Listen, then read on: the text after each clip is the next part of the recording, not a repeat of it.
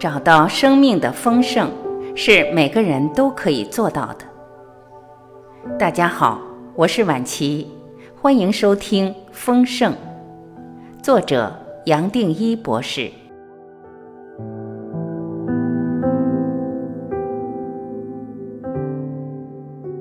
九，对称法则。我相信，经过前面的章节，我们一个个观念这么走下来。你应该已经有了心理准备，自然会想知道，从全部生命的观点怎么看丰盛这个主题，怎么看待你在人间对丰盛的追求。然而，在我们继续一起走下去之前，我也希望你能够理解，从人间的角度来看，接下来有些话或许听起来会像是泼冷水，好像在否定你过去在人间追求丰盛的努力。然而，其实不是。你从前面的章节应该已经体会到，我还是希望你能够透过这些人间的方法，至少让心里打开一点空间，再进入更深的层面。只是无论人间的丰盛有多少用途，我最多是希望对你说实话。除了人间的丰盛，还有一种生命的丰盛，真正的丰盛在等着你去认识。我有责任不断提醒这一点，但愿不让你这一生的追求走错了方向。你可能还记得，我在神圣的你就提出了丰盛的观念，同时也谈到对称法则，就好像把它当做一种丰盛的机制。不过书出版后，我一直没有听到任何人问怎么取得生命的丰盛。从我的角度来看，这本身可能反映了是我们的理解还不够透彻，才不会重视生命带来的丰盛。确实，我所谈的丰盛，并不只是让你在人间过得顺利、转变命运、出人头地，而更是帮助你在内心找到一个出口，让你跟生命接轨，让生命带着你走。我也一再提醒大家，我们所想要的生命，自然会提供。谈对称法则，我强调，外和内是相对相成的。外或外在，指的是我们在人间可以看到、听到、体会到、想到的全部，也就是我们所有的经验。内指的是内心，倒不是我们可以看到或体会到的。当然，你还可能记得，我会用不同的意识轨道来表达外和内的差异。而你也可以用相对、局限、无常来描述外在，用绝对、无限、永恒来表达内心。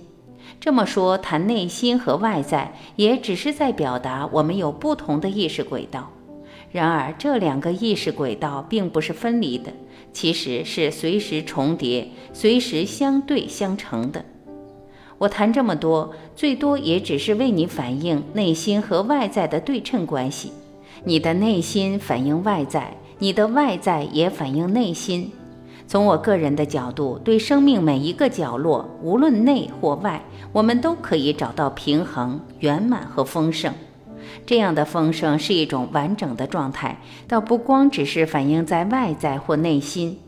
然而，对称法则还含着另外一个重点，也就是内心的力量远远比外在更大，甚至内心是随时包着外在，随时在延伸外在，随时在调整、调节外在，可以说是内心带动外在物质。我过去才会说，心会走在前面，而在我们的生命中是领导的地位。其实，透过对称法则，我也同时在强调：如果你想影响外在，真正的重点并不是怎么去变更外在、期待外在，反而是随时把注意带回到内心，随时承认内心才是自己真正的本性，随时臣服到内心。既然内心本性是最根本、最不费力的状态，你最多也只能承担它，休息在它，定在它。可能你还记得右页这张神圣的你的图，我用地下的光来代表一体或内心的力量，而这个力量是远比外在更大。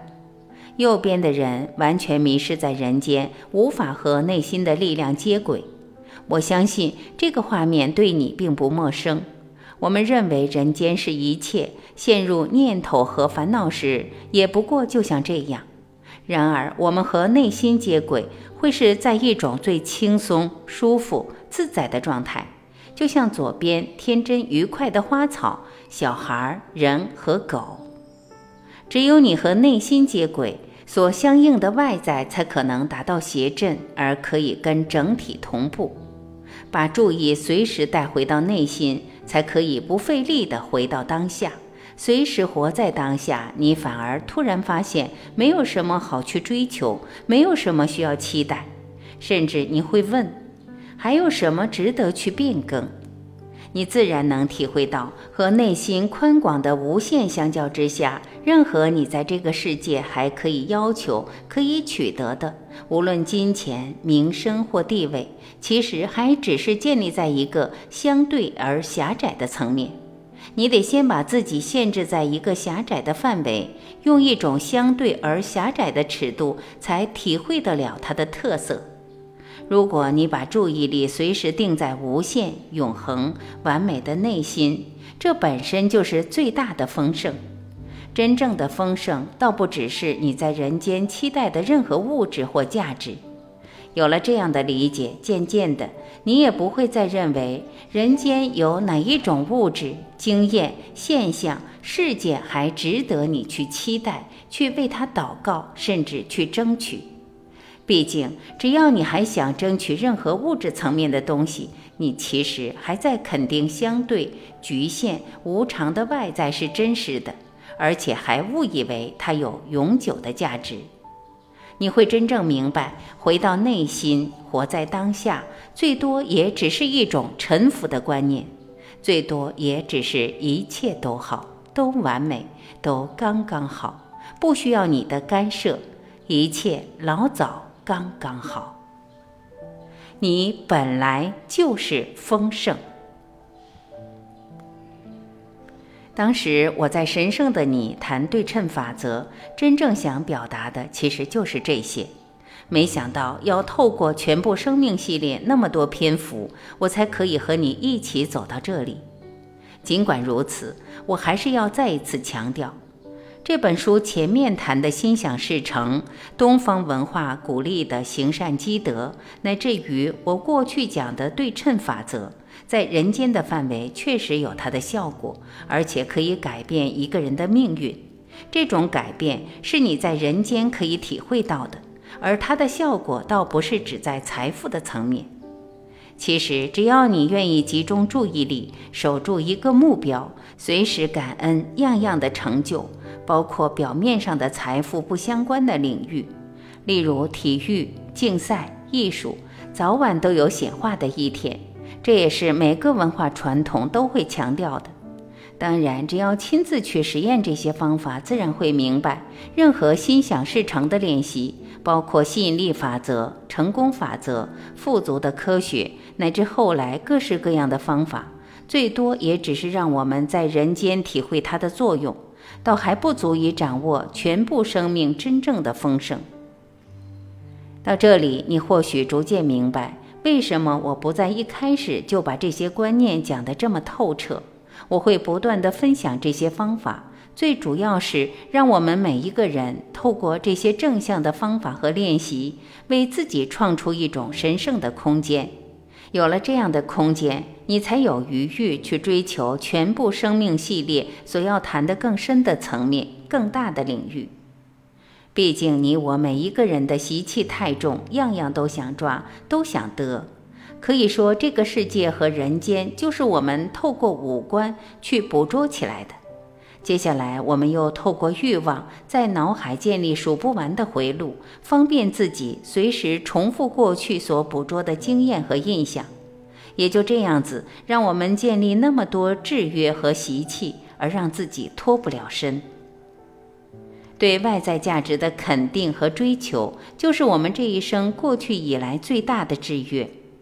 这个制约甚至会让每一个人都耗费宝贵的生命的能量，终其一生追逐一个最后是虚的现象。